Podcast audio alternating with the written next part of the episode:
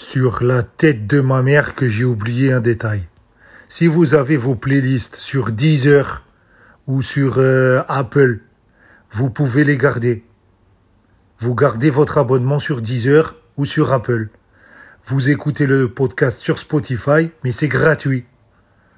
T'es pas obligé de payer l'abonnement à Spotify. Tu télécharges juste l'application, tu crées un compte, mais un compte gratuit. Ça veut dire 0 euros. Tu payes juste le podcast. Tu payes pas l'abonnement Spotify.